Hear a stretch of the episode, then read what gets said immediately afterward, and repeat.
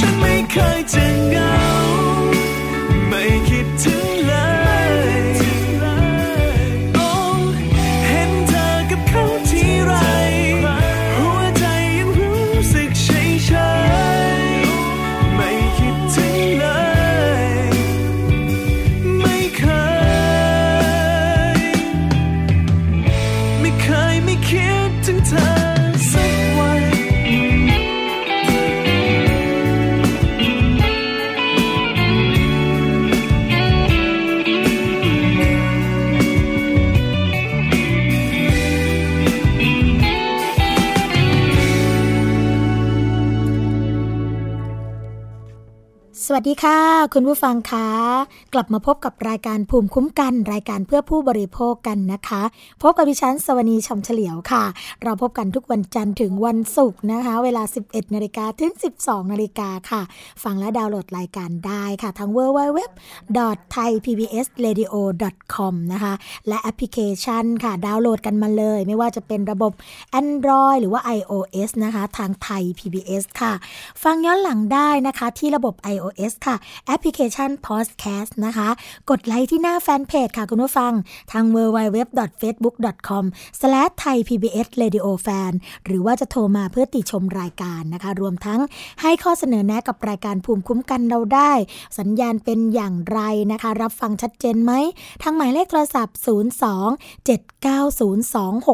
02-7902666 ค่ะ และขอสวัสดีนะคะ ไปยังสถานีวิทยุชุมชน ที่เชื่อมโยงสัญญาณกับเราด้วยดีมาตลอดเลย สวัสดีไปยังสถานีวิทยุชุมชนคนหนองย่าไซ จังหวัดสุพรรณบุรีนะคะ FM 107.5เมกะเฮิรตซ์สถานีวิทยุชุมชนปฐมสาคร จังหวัดสมุทรสาครค่ะ FM 106.25เมกะเฮิรตซ์สถานีวิทยุชุมชนคนเมืองลี้จังหวัดลำพูน FM 103.75เมกะเฮิรตซ์สถานีวิทยุชุมชนวัดโพบาลัง จังหวัดราชบุรี FM 103.75เมกะเฮิรตซ์สถานีวิทยุเทศบาลทุ่งหัวช้างจังหวัดลำพูน FM 106.25เมกะเฮิรตสถานีวิทยุชุมชนคนเขาวงจังหวัดกาลสินค่ะ FM 89.5เมกะเฮิรตนะคะแล้ววันนี้ค่ะสวนีและรายการภูมิคุ้มกัน ก็มีประเด็นดีๆ มาฝากคุณผู้ฟังกัน โดยเฉพาะนี่เลยประเด็นที่ทางมูลนิธิเพื่อผู้บริโภคนะคะ ตอนนี้เขาก็ ทำกิจกรรมเรื่องของการรณรงค์ให้ข้อมูลความรู้นะคะโดยเฉพาะเรื่องของผลิตภัณฑ์เสริมอาหารที่มีการโฆษณาเกินจริงค่ะ แล้วก็ร้องเรียนนะคะแจ้งเรื่องไปยังแพทยสภา แล้วก็ให้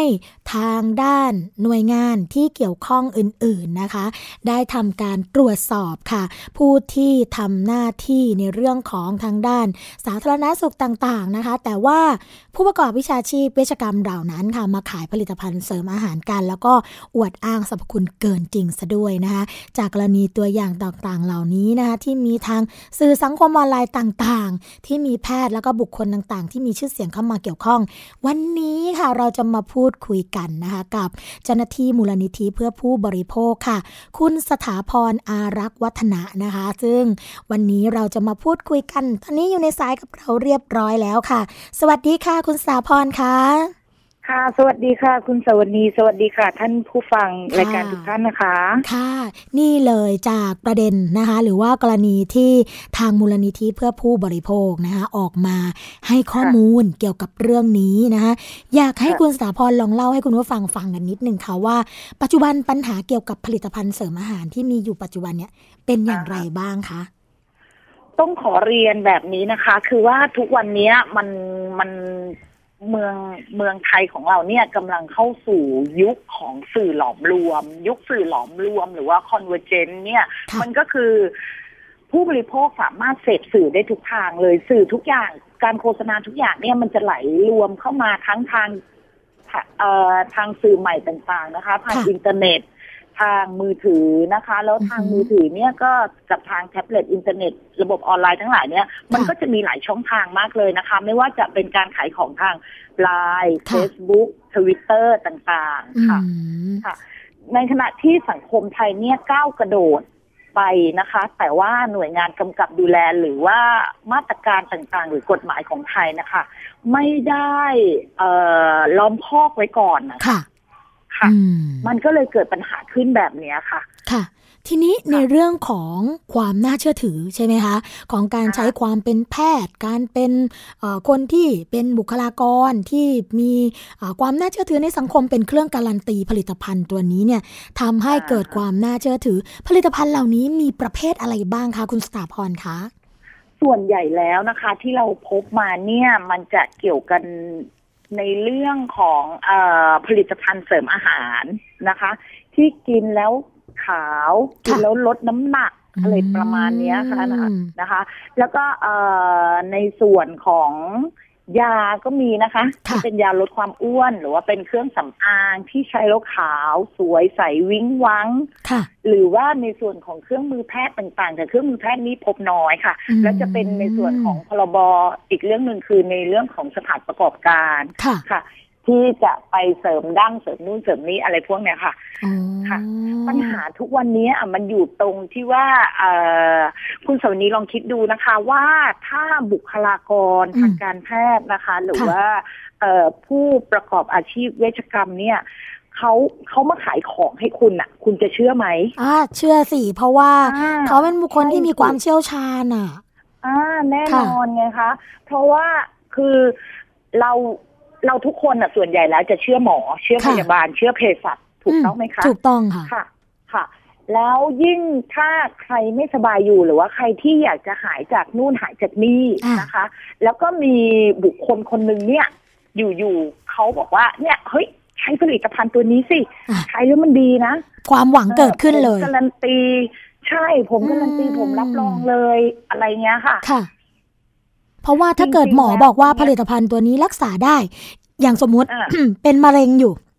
นะคะอ่าฮะหมอบอกว่าโอ้กินผลิตภัณฑ์ตัวนี้เข้าไปรับรองเลยอ่ามะเร็งนี่จะหายแน่นอนอ้าวคนที่มีความหวังก็เกิดขึ้นละก็ต้องทดลองใช่ค่ะใช่ไหมคะใช่ค่ะอืมน่าสงสารนะคะน่าสงสารผู้ป่วยทั้งหลายอย่างมากเลยนะคะค่ะดิฉันเคยเจอเอ่อผู้ป่วยโรคไตนะค่ะคะเขาไม่ไปฟอกไตแล้วเขาบอกว่าอืมเนี่ย กินไอตัวเนี้ยไอ้น้ำตัวเนี้ย ค่ะ ต่อไปไม่ต้องฟอกไตโอ้เออค่ะ แล้วปรากฏว่า เรียบร้อยเลยค่ะอื้อโคหือม่าเลย เรียบร้อยเลย คือคนที่เป็นเอ่อไตวายนะคะ ค่ะค่ะไตวายห้ามดื่มน้ำเยอะ อ่า ต้องดื่มค่ะในปริมาณคุณหอที่ค่ะคุณหมอบอกหรือว่าเหมาะสมคุณหมอบอกอยู่แล้ว ใช่ค่ะค่ะเขาจะต้องจำกัดน้ำอยู่แล้ว เสร็จแล้วนะเขาดันไปเชื่ออืม นะคะผลิตภัณฑ์เสริมอาหารตัวหนึ่งค่ะเป็นน้ำสมุนไพรตัวหนึ่งที่เขาบอกว่ารักษาโรคไตได้อะไรแบบเนี้ยค่ะค่ะก็กินเข้าไปก็เลยเรียบร้อยเลยนะคะอืมค่ะในส่วนของที่เอ่อ กลับมาประเด็นเมื่อสักครู่นะคะ ที่ค่ะทางคุณโสนีถามเอาไว้อะนะคะ ว่าถ้าเกิดสมมติว่ามีแพทย์หรือพยาบาลหรือว่าเออเป็นเภสัชกรออกมาขายค่ะขายสินค้านะคะ ให้กับผู้บริโภคเนี่ยอืมจริง ๆ เมืองไทยของเราประเทศไทยของเราเนี่ยนะคะ จะมีข้อบังคับแพทย์สภาว่าด้วยการรักษาจริยธรรมแห่งวิชาชีพเวชกรรม 2549 อยู่อ๋อนะคะกฎค่ะหมายตัวเนี้ยเขาบอกอยู่เลยเขาเขาบอกชัดเจนเลยนะคะ เขาบอกว่าเอ่อ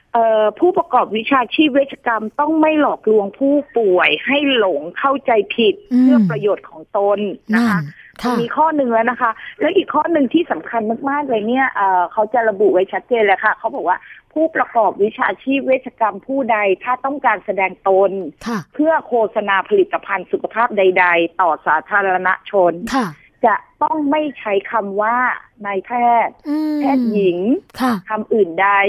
หรือกระทำการไม่ว่าโดยวิธีการใด ๆ ให้ประชาชนเห็นหรือค่ะทราบข้อความ ภาพเครื่องหมาย หรือกระทำอย่างใด ๆ ให้บุคคลทั่วไปเข้าใจว่าเป็นแพทย์ หรือผู้ประกอบวิชาชีพเวชกรรมค่ะตอนนี้เพราะฉะนั้นน่ะอ่าการที่ การที่เอาเครื่องแบบอืมออกมาเพื่อขายของผิดแน่นอนค่ะ เพราะว่าตอนนี้คุณสาพรเวลาเรามองไปนะคะ เวลาค่ะอ่าเป็นรายการแล้วกันรายการโทรทัศน์นี่แหละค่ะ ที่อ่าฮะขายผลิตภัณฑ์เสริมอาหารกันอย่างโจงแจ้งนะคะ คนที่มาพูดมาอธิบายนี่อันแรกเลยค่ะ ใส่ชุดกล่าวนะคะอืมใส่ชุดกล่าวเพื่อให้เห็นแล้วว่าเป็นคนที่มีความเชี่ยวชาญอาจจะเป็นแพทย์หรือว่าผู้ประกอบวิชาชีพอะไรก็ตามนะคะ อันที่หนึ่งอ่าฮะอันที่สองค่ะ ยศถาบรรดาศักดิ์มาเต็มนะคะค่ะไม่ว่าจะเป็นตำแหน่งหน้าที่การงานสถาบันต้นสังกัดนะคะมาเต็มเลย อันนี้ถือว่าผิดในส่วนของเออข้อบังคับแพทยสภาว่าด้วยการรักษาจริยธรรมแห่งวิชาชีพเวชกรรมไหมคะใช่ค่ะ ผิดแน่นอนเลยค่ะอืมอ้าวแล้วอย่างนี้ลองลองลค่ะองลองเอ่ออยากจะเชิญชวนนิดนึงนะคะค่ะลองเข้าไปดูข้อมูลใน Facebook ค่ะ นะคะ ของหน้าซอกแซกสื่อมูลนิธิเพื่อผู้บริโภคเนี่ยค่ะมันจะมีเรื่องของตรงนี้อยู่นะคะ แล้วก็จะมีอืมเอ่อตัวแทนแพทยสภาเข้ามาโพสต์เอาไว้เหมือนกันนะคะ ว่าค่ะการที่แพทย์หรือว่าบุคลากรเอ่อทางการแพทย์เนี่ย ออกมาขายสินค้าพวกเนี้ยค่ะมันผิดข้อไหนอะไรยังไงบ้าง และมีโทษอะไรยังไงบ้างนะคะอืมแล้วจริง ๆ แล้วเนี่ยมันเกี่ยวเนื่องกันหลายตัวนะคะ มันเกี่ยวเนื่องเอ่อเรื่องของการการขายสินค้าออนไลน์ด้วยค่ะนะคะ เมื่อสักครู่นี้เป็นเรื่องของแพทยสภานะคะ เรื่องของจริยธรรมนะคะ ว่าเอ่อไม่ควรที่จะใส่เครื่องแบบ และใช้ตัวนำหน้าแบบนั้นในการขายอืมใช่ไหมคะค่ะเออไม่ใช่ว่าเขาขายไม่ได้นะ เขามีสิทธิ์ขายของ แต่ว่าไม่ควรที่จะทำแบบนั้นนะคะ แต่ว่าในขณะเดียวกันเนี่ย มันก็ยังมีอีกเอ่อมันยังมีการขายสินค้าทางอินเทอร์เน็ตค่ะอย่างทุกวันนี้ค่ะ ที่เราเห็นกันเกลื่อนเลย ไม่ว่าจะเป็นไลน์เป็นเฟซใช่ป่ะคะค่ะอ่าฮะค่ะนั่นแหละค่ะจริงๆ เนี่ย ตรงเนี้ยนะคะ มันจะมีกฎหมายอยู่ตัวหนึ่งที่เข้ามาบังคับอยู่ เพียงแต่ว่าคนไทยนะอาจจะไม่ค่อยที่จะอืม ไม่ไม่ค่อยจะทราบนะคะอืมดิฉันขอเรียนว่าแบบนี้ดีกว่า เพราะว่าหน่วยงานกำกับดูแลเนี่ยก็คงจะไม่ค่อยได้ประชาสัมพันธ์เรื่องนี้เท่าไหร่นะคะเอ่อตรงเนี้ยจะอยู่ในการดูแลของสคบอ่าสำนักงานคณะกรรมการคุ้มครองผู้บริโภค ค่ะค่ะนะคะตรงนี้จะมีพระราชบัญญัติอยู่ตัวหนึ่งนะคะ เป็นพระราชบัญญัติขายตรงและตลาดแบบตรงสองห้าสี่ห้าอ่าค่ะตัวนี้นะคะเขาบอกว่าคนที่ขายของออนไลน์เนี่ยจะต้องไปจดทะเบียนค่ะจดก่อนขายไม่ใช่ขายก่อนจดอืมค่ะ เพราะฉะนั้นเนี่ยแสดงว่าเอ่อเจ้าของเว็บไซต์ทั้งหลายแหล่ค่ะนะคะ ก็จะต้องไปจดทะเบียนกับสคบจะต้องไปบอก สคบอ่านะคะ ค่ะ แล้วก็เอ่อเจ้าของผลิตภัณฑ์ เจ้าของเว็บไซต์เนี่ยอย่างเช่น www. เอ่อตืดตืดค่ะ f a k i n g shopping com อะไรแบบเนี้ยค่ะค่ะ แล้วถ้าค่ะเกิดสมมุติว่าเขาจะเอาสินค้าเข้ามาขาย 200 รายการอืมนะคะ ตัวเอ่อตัวเจ้าของเว็บไซต์ f a k i n g shopping เนี่ย ก็จะต้องไปจดทะเบียน กับจะสต้องคไปบแจ้งก่อนทางสคบค่ะค่ะเอ่อไม่ใช่แจ้งสคบอย่างเดียวนะคะ ขอโทษค่ะเอ่อมัน จะต้องไปแจ้งในส่วนของกรมพัฒนาธุรกิจการค้ากระทรวงพาณิชย์ด้วยนะคะอืมจะเป็นการจดทะเบียนจดทะเบียนอิเล็กทรอนิกส์นะคะค่ะเพราะว่ามันจะมันจะเกี่ยวกันกับพระราชบัญญัติว่าด้วยธุรกรรมของอิเล็กทรอนิกส์ 2544 อีกตัวหนึ่ง คือคนที่จะขายของสรุปง่ายๆ แบบนี้ละกัน คนที่จะขายของขายสินค้าผ่านสื่อต่างๆค่ะนะคะ จะต้องไปจดทะเบียน สองที่นะคะอือฮึหนึ่งจดกับสคบค่ะนะคะสองจดกับกรมพัฒนาธุรกิจการค้ากระทรวงพาณิชพัย์ฒนาธุรกิจการค้าอ่าใช่ค่ะค่ะ แล้วถ้าไม่จดนะคะ และถ้าสคบตรวจพบตค่ะรวจพบนะคะ โทษเนี่ยมีถึงขนาดจำคุกไม่เกินหนึ่งปีปรับหนึ่งแสนนะคะอืมแล้วทางสคบเนี่ยเขาก็ยังมีสิทธิ์ปรับรายวันอีกวันละไม่เกินหนึ่งหมื่นบาท ตลอดเวลาที่ยังฝ่าฝืนค่ะ ค่ะ แบบนี้คุณสถาพรทุกวันเนี้ยทราบไหมคะว่าสคบได้ดำเนินการแบบนี้นะคะ กับพวกธุรกิจหรือว่าการขายสินค้าผ่านสื่อออนไลน์บ้างไหมคะที่ไม่ขออนุญาตออยเลยอะค่ะ เอ้ยขอไปค่ะไม่ขออนุญาตสคบกับกรมพัฒนาธุรกิจการค้าแบบเนี้ย เออนี้ดิฉันก็ไม่ทราบนะคะค่ะเออคุณสวนีลองแบบอาจจะต้องสัมภาษณ์ละอืมอ่าใช่จะต้องโทรไปคุยลองสัมภาษณ์ดูนะคะอืใช่มใช่ค่ะเพื่อที่ว่าจะได้เป็นประโยชน์กับทุก ๆ ฝ่ายไงคะค่ะเพราะว่าอาหารเสริม อาหารเสริมเอ่อยาลดความอ้วนในทุกวันนี้นะคะ เราลองง่ายๆเลยคีย์เข้าไปใน Google ค่ะนะคะ ใช้ Search Engine ธรรมดาเนี่ยแหละคีย์เข้าไป มันขึ้นมาพึบพึบๆเลยค่ะค่ะ แล้วเราลองเข้าไปซื้อข้างใน Facebook เข้าในไลน์ก็ได้นะคะในอินสตาแกรมก็ขายค่ะนะคะ มันมันซื้อง่ายมากเลยอะ่ะพอมันซื้อง่ายแบบนี้น่ะ ปัญหามันก็เกิดไงคะค่ะเด็กวัยรุ่น ทุกวันนี้เขาก็ต้องใช้คอมพิวเตอร์ใช้อินเทอร์เน็ตใช้มือถือในการทำงานทำการบ้านอะไรของเขาถูกค่ะต้องไหมคะใช่ค่ะใช่แล้วถ้าเกิดสมมุติว่าเขาต้องการซื้อของพวกเนี้ยนะคะ เขาก็สั่งสามารถสั่งซื้อออนไลน์ สามารถสั่งซื้อผ่านทางอินเทอร์เน็ตได้อืมค่ะ มันแค่คลิกเดียวเองอะแล้วก็มีมาละบึ้นบึ้นค่ะมาส่งหน้าบ้านอืมจ่ายเงินอาจจะไม่ต้องจ่ายด้วยซ้ำไปเขาค่ะจ่ายออนไลน์ก็ได้ หรือจ่ายปลายทางก็ได้โอ้โหเดี๋ยวนี้คือมันมันง่ายมากมันสะดวกมากอืมแล้วส่วนใหญ่แล้วนะคะ คนที่ใช้ผลิตภัณฑ์เสริมอาหารเพื่อลดความอ้วนหรือลดน้ำหนักเนี่ยค่ะไม่กล้าที่จะบอกใครอืมค่ะ ค่ะ เขาจะแอบแอบใช้นะคะ สื่อจะรู้เมื่อไหร่ พวกเราจะรู้เมื่อไหร่ รู้เมื่อเป็นข่าวออกมา รู้เมื่ออะมีผลข้างเคียงต่อร่างกายแล้ว อาการโคม่าแล้วอืมหรือไม่ก็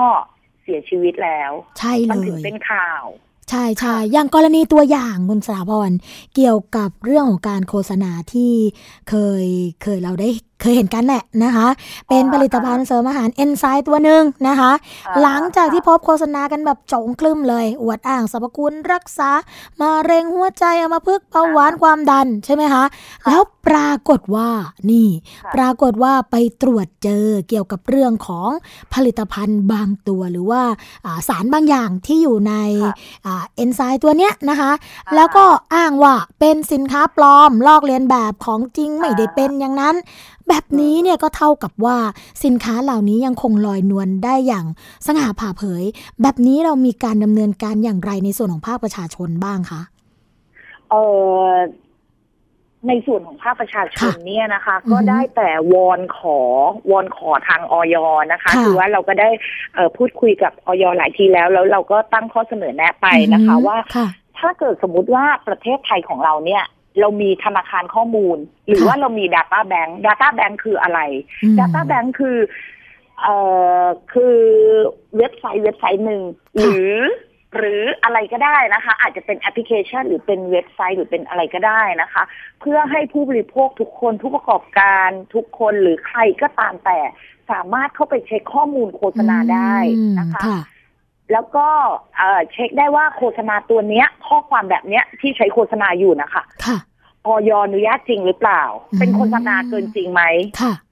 นะคะ การมีสติของประชาชนอย่างเดียวของผู้บริโภคอย่างเดียวเนี่ยมันยังไม่พอหน่วยงานกำกับดูแล มีหน้าที่ที่จะต้องรับผิดชอบอืมทุค่ะกอย่างนะคะ ที่ทำให้ผู้บริโภคเดือดร้อนค่ะ ค่ะ จริง ๆ แล้วเนี่ยต้องบอกว่า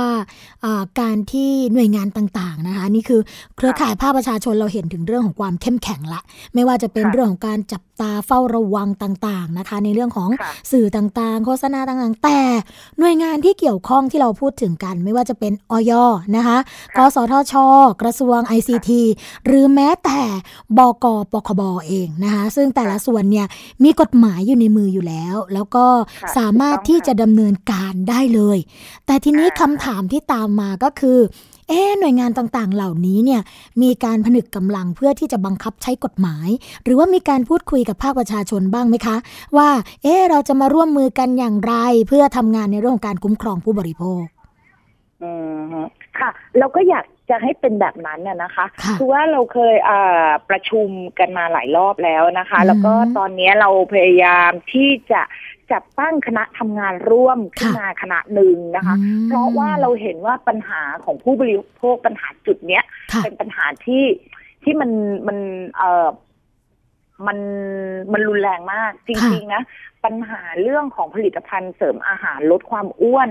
มันเหมือนกับว่ามันเป็นฆาตกรเลยนะคะค่ะมันฆ่าคนตายอย่างช้าอืมๆแล้วถ้าหน่วยงานกำกับดูแลเนี่ย ไม่จับมือร่วมกันค่ะ และไม่ให้ภาคประชาชนเข้าไปช่วย เป็นตาสับปะรดเข้าไปช่วยมอนิเตอร์ หรือว่าเข้าไปช่วยสร้างความเข้มแข็งนะคะค่ะต่อไปโอ้โหต่อไปไม่อยากจะคิดเลยนะคะ ว่าแบบอืมมันจะไปกันถึงขนาดไหนค่ะค่ะอทุกวันนี้มีผู้บริโภคที่ไปซื้อมาแล้วก็มากิน แล้วก็ตายแล้วก็ไม่เป็นข่าวอืมันก็เยอะพออยู่แล้วค่ะนะคะ เข้าโรงพยาบาลอาการโคม่าก็เพราะไอ้พวกเนี้ยมันก็เยอะพออยู่แล้วค่ะอืมมันถึงเวลาแล้วอะนะคะ ที่หน่วยงานกำกับดูแลจะต้องจับมือกันนะคะค่ะ ตัวออยเองออยเป็นแม่ใหญ่นะคะออยเป็นผู้ถือกฎหมายอืมสำคัญเลยตัวค่ะนี้นะคะ เพราะออยเป็นคนอนุญาตโฆษณาอืมนะคะออยสามารถ พิพากษาได้เลยค่ะนะคะ ว่าอาหารตัวเนี้ยอนุญาตโฆษณาหรือไม่อนุญาตโฆษณาอาหารตัวนี้เป็นอาหารที่ปลอดภัยหรืออาหารไม่ปลอดภัยค่ะการโฆษณาแบบนี้ถูกต้องหรือไม่ถูกต้องอืมนะคะ แล้วถ้าเกิดสมมุติว่าเอ่อตัวนี้ไม่มีการอนุญาตโฆษณาหรือเกิดการโฆษณาเกินจริงค่ะขึ้นนะคะออยจะต้องรีบจัดการนะคะอืมถ้าการโฆษณาตัวเนี้ย เกิดขึ้นในวิทยุและโทรทัศน์ออยสามารถส่งเรื่องให้กับ กสทชค่ะให้กสทช รีบดำเนินการ เพราะว่ากสทช เองเนี่ยเอ่อเขาก็จะถือกฎหมาย ก็จะมีพรบกสทช ที่เป็นประกาศ กสทช ระบุชัดเจนเลยนะคะ เรื่องของการกระทำที่เป็นการเอาเปรียบผู้บริโภคในกิจการกระจายเสียงและกิจการโทรทัศน์ 2555 เนี่ยอือหือตัวเนี้ยค่ะ กสทช มีอำนาจเต็มที่ในการสั่งปรับค่ะนะคะ ปรับเพิกถอนถึงขั้นระงับระงับการเอ่อออกใบอนุญาตอืมนะคะ ค่ะ แล้วในขณะเดียวกันเนี่ย ถ้าเกิดสมมติว่าออยพบใครผิดอีกค่ะแล้วรู้แหล่งออยก็ประสานไปกับบคปคบให้เขาไปอ่าทลายแหล่งสิค่ะใช่ไหมค่ะเออค่ะ แล้วในส่วนของกระทรวง ICT อีกกระทรวง ICT นะคะ อืมนะจะต้องแบบ จะต้องจะต้องรีบเข้ามาช่วยดูเลยนะคะค่ะสำหรับสื่อใหม่ต่างๆ ทุกวันเนี้ยค่ะอืมค่ะ แล้วสคบก็ต้องรีบเข้ามาช่วยเหมือนกัน เอาค่ะพรบขายตรงเนี่ย เข้ามาดูแลผู้บริโภคได้แล้วอืมนะคะค่ะแล้วแพทยสภาก็เป็นหูเป็นตาก็จัดการไปเลยนะคะ ว่ามีแพทย์คนนั้นแพทย์คนนี้พยาบาลเภสัชที่ยังขายของแบบนี้อยู่ เป็นการหลอกลวงผู้บริโภคนะคะ ค่ะ การที่หน่วยงานกำกับดูแลต่าง ๆ เนี่ย รอให้ผู้บริโภคร้องเรียนเข้าไปอย่างเดียวนะคะ บางทีน่ะ มันก็ช้าเกินไปอ่านะคะ คือมันต้องทำงานคู่ขนานด้วยกันกับทุก ๆ ฝ่ายไงคะอืมค่ะค่ะก็ในเมื่อเออในเมื่อเห็นเห็นกันอยู่แล้ว ว่าในไอจีก็มี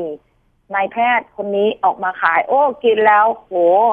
ลดน้ำหนักชัวร์บีบลำไส้ร้อยเปอร์เซ็นไม่มีผลข้างเคียงอะไรแบบเนี้ยค่ะ ค่ะค่ะ อ่า นี่ไงจับได้เลยนี่ เพิกพอถอนใบอนุญาตได้เลยนี่ ค่ะเออพอฟังจากคุณแล้วก็สถาพรเนี่ยเราเห็นเราเห็นภาพภาพรวมด้วยนะคะค่ะว่าหน่วยงานต่างๆ เนี่ยนอกจากจะเป็นหน่วยงานที่มีหน้าที่ในเรื่องของการบังคับใช้กฎหมายแล้วนะคะค่ะยังสามารถที่จะตัดวงจรต่างๆได้ด้วยนะคะ ถ้าเห็นว่าอ่ามีความผิดจริง มีหลักฐานชัดเจน มีเบาะแสชัดเจนเนี่ยก็สามารถที่จะดำเนินการได้เลย โดยที่ไม่ต้องรอให้ภาคประชาชนนะคะเข้าไปร้องเรียนหรือว่าตัวประชาชนเนี่ยเขาจะไปร้องเรียนก็ต่อเมื่อได้รับผลกระทบจากค่ะในส่วนของการกินแล้วใช้แล้วนะคะ ซึ่งตรงนั้นเนี่ยผลกระทบที่เกิดขึ้นแน่นอน บางทีมันร้ายแรงกว่าที่คาดคิดได้ คนที่เอ่อได้รับผลกระทบอาจจะไม่ได้มีชีวิตมาร้องเรียน แต่ว่าคนที่ร้องเรียนเป็นญาติเป็นลูกเป็นหลานแทนอะไรอย่างนี้ใช่ไหมคะค่ะอืมค่ะใช่ค่ะ ค่ะเออคุณสนนี้คะดิฉันขอเสริมอีกนิดค่ะนึงค่ะค่ะนะคะเผื่อว่าท่านผู้ฟังเนี่ยอยู่ในหน่วยงานกำกับดูแลต่างๆนะคะค่ะค่ะดิฉันคิดว่าจุดหนึ่งที่เราขาดไปนะคะ คือมันเป็นต้นตอสำคัญเลยคือ Search Engine ค่ะนะคะ คือ Search Search Engine ทั้งหลายแสนเนี่ยที่ให้พวกเราคีย์เข้าไปได้นะคะ ที่เราต้องการหาอะไรในอินเทอร์เน็ต อืม ค่ะค่ะเข้าใจนะคะว่า Search Engine ของค่ายไหนคุณสนีเข้าใจนะคะ ค่ะ ค่ะเอ่อระบบการค้นคว้าข้อมูลในอินเทอร์เน็ตนะคะค่ะ จริงๆนะเอ่อออยเป็นผู้ถือกฎหมายอาหารถูกต้องไหมคะ ค่ะออยก็ไปคุยกับเขาสิเขาก็มี ออฟฟิศอยู่ในประเทศไทยนะคะ ค่ะ ลองเข้าไปคุยดูสิคะว่าเอ่อเราจะช่วยกันได้ยังไงบ้าง ขอได้ไหมถ้าพวกเราคีย์เข้าไปเนี่ยอืมตัวนี้มันไม่กระเด้งขึ้นมาค่ะหรือว่าถ้าเกิดสมมติว่าคีย์เข้าไปได้ผลิตภัณฑ์เสริมอาหาร ชื่อนั้นชื่อนี้มันขึ้นมาก็ได้นะคะ ข้อมูลมันขึ้นมาก็ได้ แต่ว่ามีการระบุลงไปเลยว่ามีการใส่สารไซบูทามีนหรือสารอะไรอะไรก็ว่าไปค่ะอืม ค่ะ แล้วทีนี้ในส่วนของอย.เองนะคะ คือค่ะตอนนี้เนี่ยเวลาเราดูข่าวก็ดี ดูการประชาสัมพันธ์ก็ดีนะคะเขาก็บอกว่าเขาก็จะมีแอปพลิเคชันนะคะอ่าอย. Smart Application ก็ดีอ่าอ่าค่ะหรือว่าระบบข้อมูลข่าวสารอย.ที่จะมีข้อมูลรวมเหตุการณ์ต่างๆ แบบนี้เนี่ยประชาชนเข้าถึง หรือว่ามีข้อมูลแบบนั้นที่เอ่อเขาเรียกว่าอะไรทันสมัย เพียงพอไหมคะอ่าอืมต้องต้องลองต้องลองเข้าไปดูเองดีกว่าไหมคะอืมเพราะว่าเดี๋ยวถ้าเกิดสมมุติว่าให้ดิฉันพูดมากไปก็มันก็ไม่ดีอะค่ะ อืมอะไม่เป็นไรแต่ก็เดี๋ยวเป็นถ้าเกิดคุณผู้ฟังแต่ก็ลองลองดู แต่ค่ะแต่ก็ขอขอฝากนิดนึงนะคะ คือว่าตรงนั้นก็เป็นช่องทางออนไลน์ที่รวดเร็วพอสมควรนะคะอือหือแต่ว่าพอเราคีย์เข้าไปแล้วนะคะ มันก็อาจจะติดอืม ขั้นตอนหรือปัญหาคอขวดอ่าเกี่ยวกับกระบวนการทำงานค่ะภายในของหน่วยงานกำกับดูแลอีกหรือเปล่าอ่าที่ทำให้มีผลตอบรับกลับมาช้าอือหือตรงนี้ก็จะต้องตั้งคำถามค่ะกับออยต่อไปนะคะ สิ่งหนึ่งที่ผู้บริโภคนะคะหรือว่าเรานี่แหละ ในฐานะประชาชนทั่วไปรู้สึกอึดอัดใจเป็นอย่างมากนะคะ เวลาเราจะหาข้อมูลต่างๆ พอหาข้อมูลไปปุ๊บ เป็นผลิตภัณฑ์กอไก่ขอไข่คอควายงองูอย่างเงี้ยค่ะ ซึ่งจริง ๆ แล้วถามว่าหน่วยงานรัฐก็ดีนะคะ ควรที่จะเปิดเผยข้อมูลที่เป็นประโยชน์กับผู้บริโภคไหม เพราะว่าอย่างอะสมมติไม่ได้โฆษณานะคะเวลาเราอ่าน นิตยสารฉลาดซื้อแล้วกันนะคะ ปรากฏว่าเราสามารถรู้ได้เลยว่า ยี่ห้อนี้ไม่ใช่ยี่ห้อกอไก่ ยี่ห้อนี้เป็นยี่ห้ออะไร ชื่ออะไรแบบไหนนะคะ ไม่ต้องจินตนาการกันมากมาย แต่ทำไมหน่วยงานรัฐที่ทำหน้าที่ในการ ดูแลผู้บริโภค คุ้มครองผู้บริโภคและมีกฎหมายในมือ ใส่เป็นแค่ตัวอักษรย่อ แบบนี้เนี่ยจะมีโอกาสไหมคะ ที่จะเปิดเผยข้อมูลกันไปเลย เป็นยี่ห้อสินค้า ไม่จำเป็นที่จะต้องสิ้นสุดกระบวนการทางกฎหมายในชั้นฎีกาอะไรประมาณนี้นะคะค่ะคือว่าต้องเรียนแบบนี้ค่ะ ตรงนี้เป็นปัญหาสำคัญอย่างหนึ่งเหมือนกันนะคะ ที่ค่ะเอ่อที่เราก็คำนึงถึงนะคะอือหือถ้าเกิดสมมุติว่า เรามีธนาคารข้อมูลค่ะ มันจะแก้ปัญหาตรงนี้ได้อย่างแน่นอนเลยอืมธนาคารข้อมูลหรือไอ้เจ้า Data Bank ที่ดิฉันพูดมาตอนต้นรายการค่ะเมื่อสักครู่นะคะค่ะว่าเราสามารถเข้าไปค้นหาข้อมูลได้เลยว่า ไอ้ตัวเนี้ย มันโฆษณาเกินจริงไหมค่ะออยอนุญาตให้โฆษณาไหมอืมเออไอ้ตัวนี้เป็นของใครใช้แล้วเป็นอะไรยังไงบ้าง มีค่ะผู้ร้องเรียนเข้ามาไหมมีรีวิว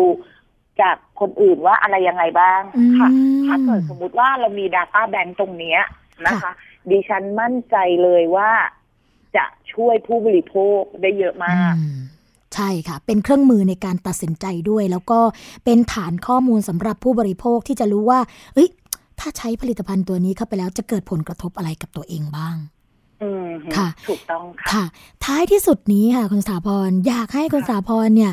ได้ฝากอะไรกับคุณผู้ฟังที่ฟังรายการเราอยู่นะคะ เพราะว่าคุณผู้ฟังที่ฟังรายการเราอยู่เนี่ยฟังกันสี่ภาคเลยนะคะ แล้วก็วิทยุชุมชนที่เชื่อมโยงสัญญาณกับเราเนี่ยค่ะไปออกอากาศเนี่ยก็เป็นวิทยุชุมชนที่ใกล้ชิดประชาชนด้วย เชื่อว่าเสียงจากคุณสถาพรเนี่ยต้องส่งไปถึงประชาชนอย่างแน่นอน มีอะไรฝากได้เลยค่ะ ค่ะ โอ้ต้องขอขอบคุณคุณเสวนีมากเลยนะคะ วันเนี้ยค่ะอ่าสิ่งแรกเลยนะคะ ที่ฝากนะคะเอ่อถ้าพบเห็นโฆษณาเกินจริงค่ะหรือว่าอะไรที่เขาโฆษณาเวอร์เวอร์ไว้ก่อนน่ะค่ะคิดเลยว่ามันเกินจริงแน่นอนอืมมันไม่มีทางเป็นไปได้ ขอภายในหนึ่งวันเนี่ย ให้คิดว่าเออโหไม่ใช่แน่นอนแล้ว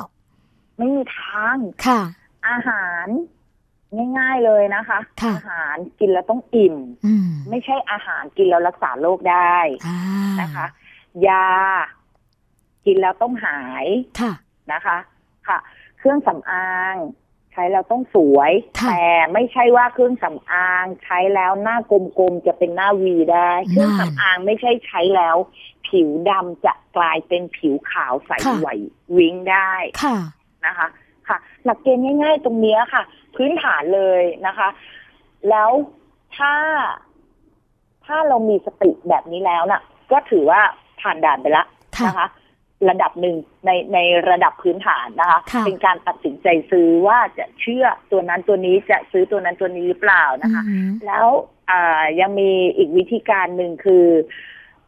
สามารถที่จะเข้าไปเช็คในเว็บไซต์ออยได้นะคะค่ะแต่ว่าก็อาจอาจจะเข้ายากนิดนึงนะคะ คือเอาเลขเอาเจ้าเลขออยสิบกว่าหลักนั่นนะคะลค่ะองคีย์เข้าไปดูเลยนะคะ จริงๆน่ะตรงเนี้ยมันไม่ใช่ภาระของผู้บริโภคเลย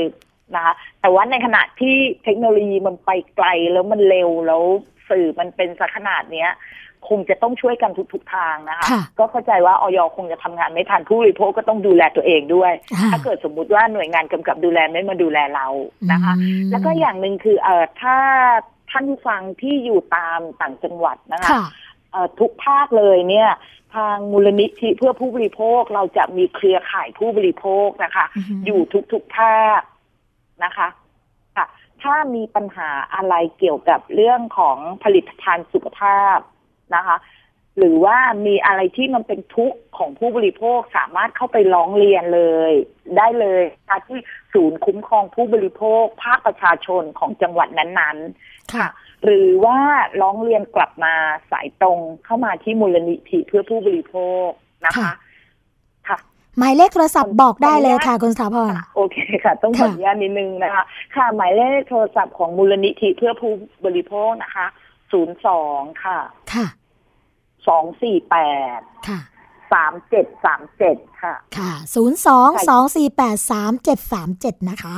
ค่ะ ใช่ค่ะ ขอบคุณค่ะ ค่ะ ก็วันนี้นะคะ รายการภูมิคุ้มกัน รายการเพื่อผู้บริโภคค่ะ ก็ต้องขอขอบคุณนะคะ คุณสถาพรอารักษ์วัฒนะ เจ้าหน้าที่มูลนิธิเพื่อผู้บริโภคค่ะ ที่มาให้ข้อมูลดีๆนะคะ แล้วก็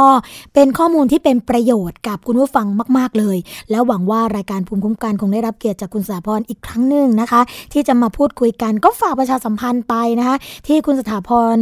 ได้ประชาสัมพันธ์ก็คืออเข้าไปที่เว็บไซต์ของทางมูลนิธิเพื่อผู้บริโภคนะคะ www.consumerthai.org แล้วก็เข้าไปที่ในส่วนของกิจกรรมรณรงค์นะคะ ก็จะมีเรื่องของซอกแซกสื่อเฝ้าจับตาโฆษณาเกินจริงนะคะ ตรงนี้เข้าไปกดกันดูกันได้เลย ก็จะมีข้อมูลที่เป็นประโยชน์สำหรับคุณผู้ฟังนะคะ อย่าลืมนะคะ ร้องทุกข์ ร้องเรียนกับศูนย์วิทยาสิทธิผู้บริโภค มูลนิธิเพื่อผู้บริโภค หมายเลขโทรศัพท์ที่คุณสถาพรให้ไว้ 02-248-3737 ค่ะ จันทร์ถึงศุกร์นะคะ เวลา9นาฬิกาถึง 17นาฬิกา วันนี้ต้องขอขอบพระคุณค่ะ คุณสถาพรมาก ๆ เลยนะคะ ค่ะค่ะขอบคุณค่ะ ค่ะ สวัสดีค่ะค่ะ ก็เป็นเจ้าหน้าที่มูลนิธิเพื่อผู้บริโภคนะคะ มาให้ข้อมูลกันค่ะ เรื่องราวดีๆ แบบนี้นะคะ ของมูลนิธิเพื่อผู้บริโภค ยังมีสำหรับคุณผู้ฟังเสมอค่ะ โดยเฉพาะนิตยสารฉลาดซื้อนะคะ สามารถที่จะสมัครสมาชิกกันได้ เข้าไปดูรายละเอียดการสมัครสมาชิกนะคะ ทางเว็บไซต์ของมูลนิธิค่ะ www.consumerthai.org และสถานีวิทยุชุมชนนะคะ ที่เชื่อมโยงสัญญาณกับรายการภูมิคุ้มกัน ทางมูลนิธิเพื่อผู้บริโภคเขาก็จะแจกนิตยสารฉลาดซื้อสื่อเพื่อผู้บริโภคฟรี เดือนละหนึ่งเล่มโดยที่ไม่เสียค่าใช้จ่ายใด ๆ ทั้งสิ้นนะคะจะส่งฟรีค่ะ ช่วงแรกของรายการภูมิคุ้มกัน เราคงจะพักกันไว้สักครู่หนึ่งนะคะสำหรับช่วงที่ 2 ของรายการก็ยังมีประเด็นดีๆ มาฝากคุณผู้ฟังเช่นเคยค่ะ เกราะป้องกันเพื่อการเป็นผู้บริโภคที่ฉลาดซื้อ และฉลาดใช้ ในรายการ ภูมิคุ้มกัน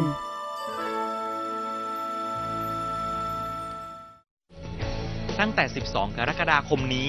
ไทย PBS เปลี่ยนการส่งสัญญาณทีวีระบบเดิม ที่จังหวัดพะเยา และอำเภอแม่เสรียงจังหวัดแม่ฮ่องสอน ท่านสามารถรับชมไทย PBS ได้ที่ช่องหมายเลข 3 ในระบบใหม่ ระบบดิจิตอลทีวีที่คมชัดกว่า ทั้งภาพและเสียง ฟรี สอบถามเพิ่มเติมโทร 0 2790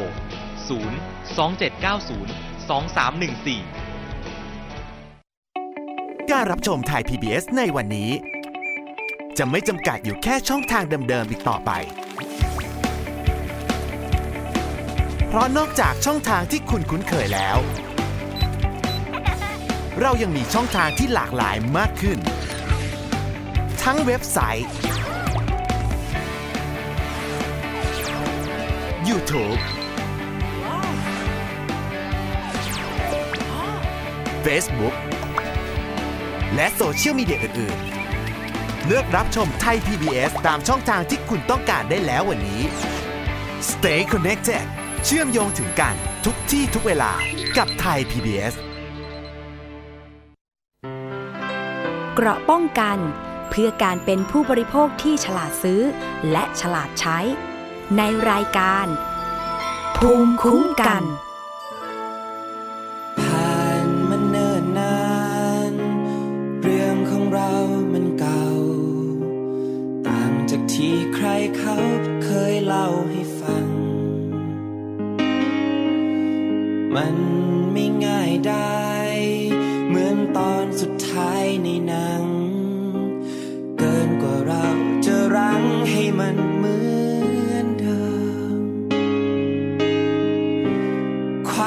จริง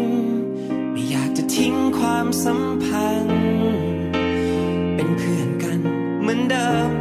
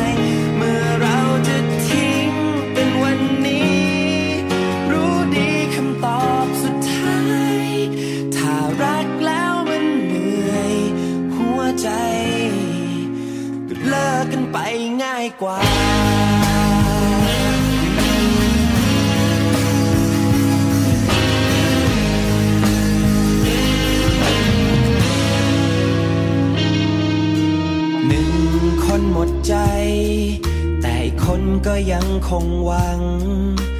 จมอยู่กับความหลังที่ยังฝังใจ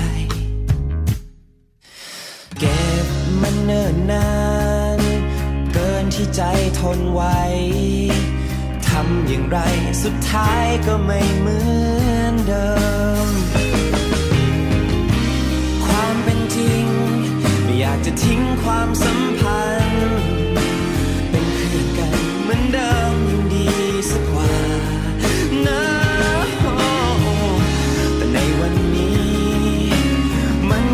ถึง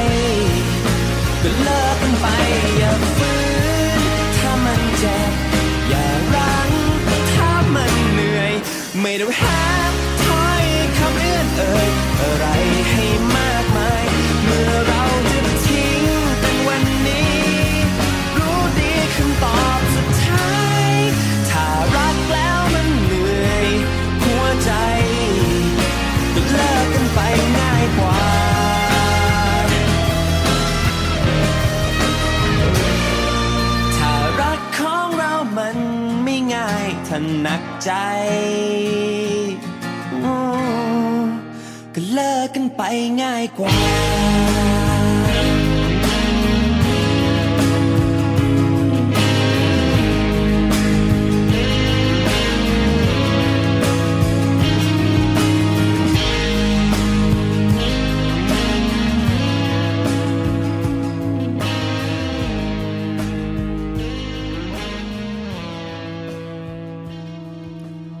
ช่วงที่2นะคะของรายการภูมิคุ้มกัน รายการเพื่อผู้บริโภคค่ะ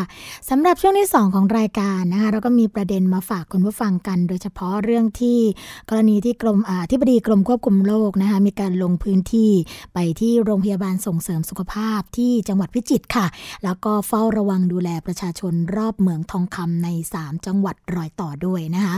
นายแพทย์อำนวยกาจินะค่ะอธิบดีกรมควบคุมโรคก็มีการลงพื้นที่ที่โรงพยาบาลส่งเสริมสุขภาพตำบลเขาเจ็ดลูกอำเภอทับคล้อจังหวัดพิจิตรนะคะเพื่อติดตามการดำเนินงานคลินิกอาชีวเวชกรรม แล้วก็เวชกรรมสิ่งแวดล้อม รวมทั้งนะคะมีการตรวจติดตามการดำเนินงานเฝ้าระวังผลกระทบด้านสุขภาพ ของประชาชนรอบเหมืองทองคำค่ะ ทั้งนี้นะคะกระทรวงสาธารณสุข โดยกรมควบคุมโรคค่ะ ก็ได้ดำเนินการเฝ้าระวัง แล้วก็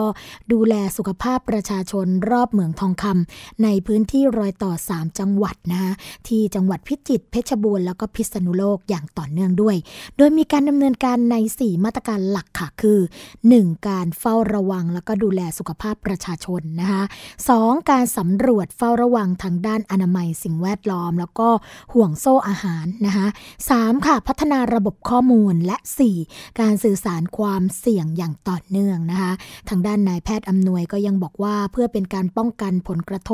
ที่อาจขึ้นเกิดขึ้นกับสุขภาพในปี 2559 หน่วยงานสาธารณสุขนะคะ ทั้งส่วนกลางแล้วก็ส่วนภูมิภาค แล้วก็หน่วยงานที่เกี่ยวข้องนะก็ได้ตั้งคณะกรรมการค่ะ เพื่อดำเนินการในการแก้ไขปัญหา เช่น คณะกรรมการตรวจสอบข้อเท็จจริง และแก้ไขปัญหาข้อขัดแย้ง ผลกระทบต่อสิ่งแวดล้อมและสุขภาพ จากการทำเหมืองแร่ทองคำแล้วก็ได้แต่งตั้งคณะทำงานค่ะ ภายใต้คณะกรรมการดังกล่าว 2 ชุดนะคะได้แต่คณะกรรมการตรวจสอบและแก้ไขปัญหาผลกระทบด้านสิ่งแวดล้อม คณะกรรมการตรวจสอบและแก้ไขปัญหาผลกระทบด้านสุขภาพของประชาชน เพื่อหาแนวทางป้องกันปัญหาสุขภาพและสิ่งแวดล้อมค่ะ รวมถึงมีการดำเนินงานเฝ้าระวัง และดูแลสุขภาพประชาชน เช่น การเฝ้าระวังการสัมผัส โดยการเก็บตัวอย่างเลือดและปัสสาวะนะคะ เพื่อตรวจระดับสารเคมีและโลหะหนักในร่างกาย แล้วก็ตรวจร่างกายเพื่อหาอาการที่สัมพันธ์กับมลพิษในพื้นที่ค่ะ อันนี้ก็เป็นความห่วงใยนะคะ ในส่วนของกระทรวงสาธารณสุข โดยอธิบดีกรมควบคุมโรคค่ะ ก็ได้มีการลงกันไปนะคะ ซึ่งตรงนี้เนี่ยก็ต้องบอกว่าก่อนหน้านี้ก็มีการพูดคุยกันเรื่องของสุขภาพ ของประชาชนที่อยู่รอบเมืองทองคำใน 3 จังหวัดรอยต่อนะคะว่า อาจจะมีผลกระทบด้านสุขภาพหลายอย่าง โดยเฉพาะเรื่องของเลือดเลือดนะคะมีการจาะเลือดแล้วเนี่ยก็มีสารโลหะหนักบางชนิดค่ะ ที่ปนเปื้อนอยู่ในเลือดนะคะเพราะฉะนั้นเนี่ยตรงนี้ก็ต้องมาติดตามจับตาเฝ้าระวังกันนะคะว่าจะมีการดำเนินการอย่างไรต่อไป เพื่อความปลอดภัยของตัวผู้บริโภคที่อยู่บริเวณใกล้เคียงค่ะ อีกเรื่องหนึ่งนะคะก็เป็นเรื่องของทางด้านสาธารณาสุขเหมือนกัน เพราะว่าตอนนี้นะคะทางด้านนายแพทย์โสพลเมฆทนค่ะ ปลัดกระทรวงสาธารณาสุขก็มีการลงนามความร่วมมือนะคะ กับทางมหาวิทยาลัยขอนแก่นค่ะ ในโครงการกำจัดปัญหาโรคพยาธิใบไม้ตับ และมะเร็งท่อน้ำดี เพื่อถวายเป็นพระราชกุศลแด่พระบาทสมเด็จพระเจ้าอยู่หัว เสด็จขึ้นครองราชครบ 70 ปีในปี 2559 รวมทั้งสมเด็จพระนางเจ้าสิริกิติ์พระบรมราชินีนาถนะคะ ทรงเจริญพระชนมพรรษา 84 พรรษา ตลอดจนในปี 2560 พระบาทสมเด็จพระเจ้าอยู่หัว ทรงเจริญพระชนมพรรษา 90 พรรษาค่ะ นายแพทย์โสพลนะคะก็ยังบอกว่า โรคมะเร็งเป็นปัญหาสาธารณสุขของประเทศ เป็นสาเหตุการเสียชีวิตลำดับต้นๆของคนไทยค่ะ โดยเฉพาะมะเร็งตับ มะเร็งท่อน้ำดีนะคะ ในแต่ละปีก็จะมีคนไทยป่วย แล้วก็เสียชีวิตจากโรคนี้เนี่ยประมาณ 20,000 คนค่ะ ซึ่งสูงสุดในโลกนะคะ ผู้ป่วยส่วนใหญ่เป็นผู้ชายวัยทำงานค่ะ เมื่อตรวจพบแล้วเนี่ยก็มักจะเสียชีวิตภายใน 1 ปีทำให้ครอบครัวประสบปัญหาขาดผู้นำครอบครัว เกิดปัญหาสังคมตามมาค่ะ สาเหตุสำคัญอย่างหนึ่งของการป่วยเป็นมะเร็งท่อน้ำดีก็คือ พฤติกรรมการบริโภคปลาน้ำจืดที่มีเกล็ดแบบดิบแบบดิบๆสุกกนะคะทำให้เกิดโรคพยาธิใบไม้ตับค่ะ จากการสำรวจหลายครั้งนะคะ ก็พบว่าคนไทยอย่างน้อยร้อยละสิบหรือประมาณ 6 ล้านคนเนี่ยเป็นโรคนี้ทำให้เสี่ยงเป็นโรคมะเร็งท่อน้ำดีในอนาคตนะะโดยเฉพาะในภาคตะวันออกเฉียงเหนือค่ะ บางส่วนของภาคเหนือภาคกลางที่มีประชากรกลุ่มเสี่ยงอยู่นะคะกระทรวงสาธารณสุขค่ะ ก็ร่วมกับภาคีเครือข่าย ทั้งภาครัฐ เอกชน และก็ประชาสังคม ร่วมกันผลักดันให้ปัญหาพยาธิใบไม้ตับ และมะเร็งท่อน้ำดีเนี่ยเป็นวาระประเทศ โดยจัดทำแผนยุทธศาสตร์ แล้วก็แผนปฏิบัติการ ทศวรรษกำจัดพยาธิใบไม้ตับ และมะเร็งท่อน้ำดี พุทธศักราช 2559 ถึง 2568 ค่ะ มีเป้าหมายใน 10 ปีข้างหน้านะคะ คนไทยจะต้องหยุดเรื่องของการติดเชื้อพยาธิใบไม้ตับค่ะ อย่างน้อย6แสนรายนะคะ อันนี้ก็เป็นเรื่องของการที่ในส่วนของหน่วยงานต่างๆนะคะ เข้ามาดูแลเกี่ยวกับเรื่องนี้ค่ะ โดยเฉพาะนะคะ หน่วยงานที่ทำหน้าที่เรื่องของการลดปัจจัยเสี่ยงด้านสุขภาพค่ะ ตอนนี้ก็มีความร่วมมือกันนะคะ ผนึกกำลังกัน ในการที่จะลดปัจจัยเสี่ยงค่ะ โดยทางสำนักงงานนะคะ สนับสนุนการสร้างเสริมสุขภาพ หรือว่า สสส ก็ร่วมกันนะคะ กับมหาวิทยาลัยมหิดลลดปัจจัยเสี่ยงด้านสุขภาพค่ะ จากข้อมูลนะคะเกี่ยวกับเรื่องของสุขภาพของคนไทย เรื่องของการสำรวจในปี 2552 ค่ะ ก็พบว่ากลุ่มโรคไม่ติดต่อเรื้อรังนะคะมีแนวโน้มเพิ่มขึ้นอย่างรวดเร็ว โดยพบผู้ป่วยโรคเบาหวาน แล้วก็โรคอ้วนเพิ่มมากขึ้นกว่า 1.5 ล้านรายค่ะแล้วก็โรคความดันโลหิตสูงนะคะ ก็มีผู้ป่วยเพิ่มมากขึ้นกว่า 2 ล้านราย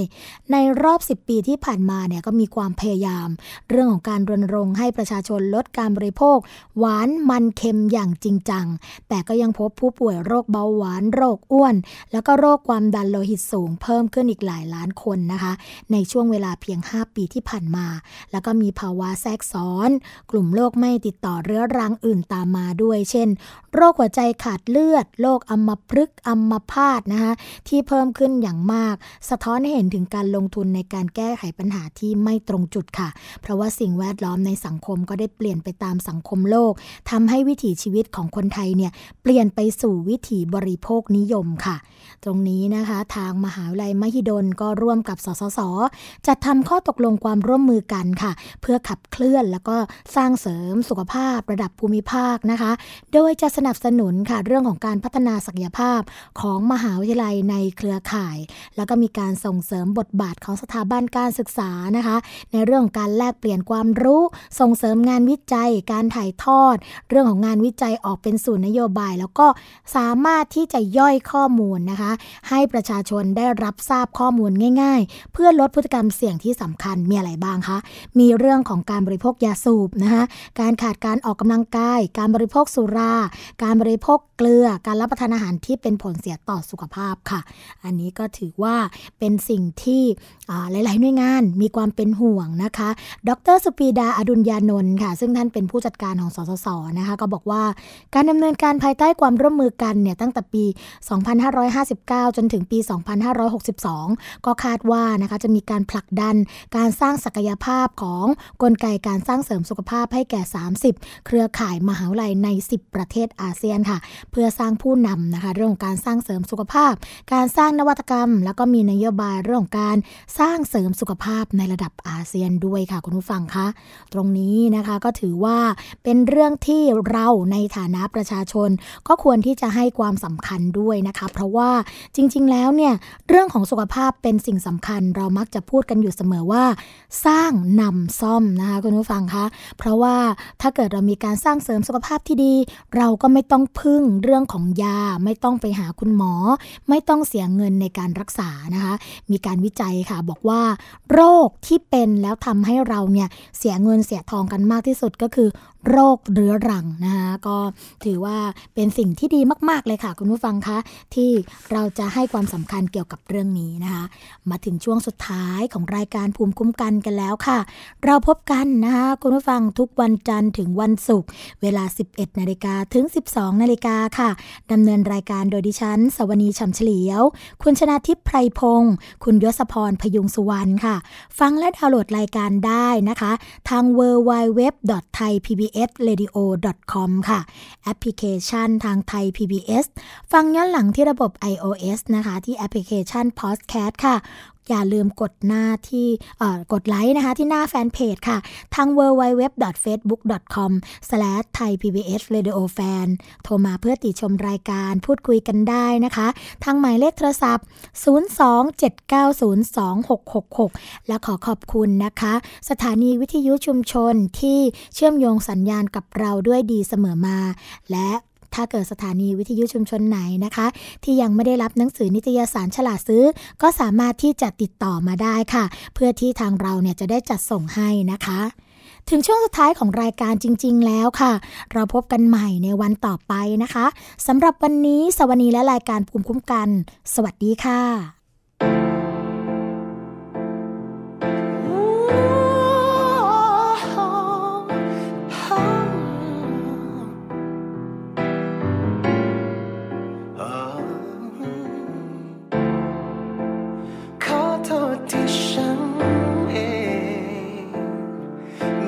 ็นเหมือเดิม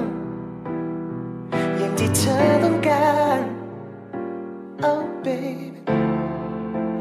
แค่เพิ่งทำน้ำพยายามเข้าใจ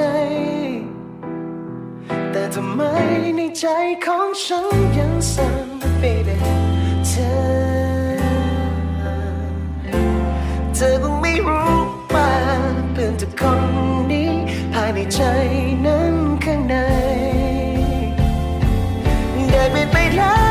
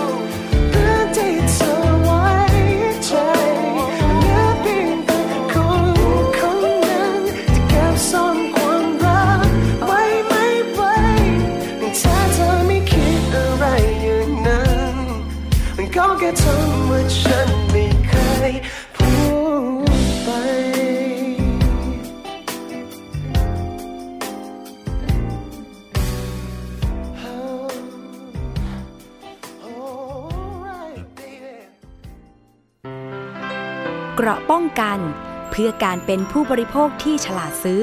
และฉลาดใช้ ในรายการ ภูมิคุ้มกัน